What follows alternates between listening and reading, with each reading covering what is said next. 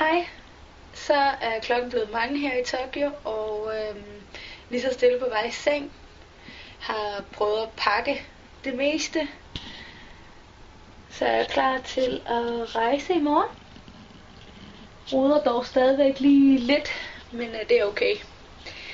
Det blev til 3 sølvmedaljer, og blev slået med så lidt, synes jeg, hver gang. Så træt af, at jeg ikke lige havde haft lidt længere negle til det her stævne. Men det går nok, og jeg er glad for mine tider.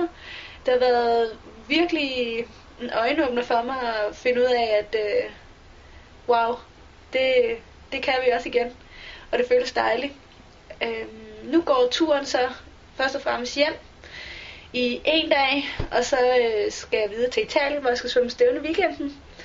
Og fra Italien tager jeg videre til Spanien og svømmer, indtil jeg skal til EKM i Frankrig. Så det bliver nogle spændende uger de næste 2 uger, og selvfølgelig er jeg også meget spændt på at se, om jeg kan blive ved med at holde det her nye brystsvømningsteknik, når jeg ikke har ham, den japanske træner, stående ved min side til at guide mig.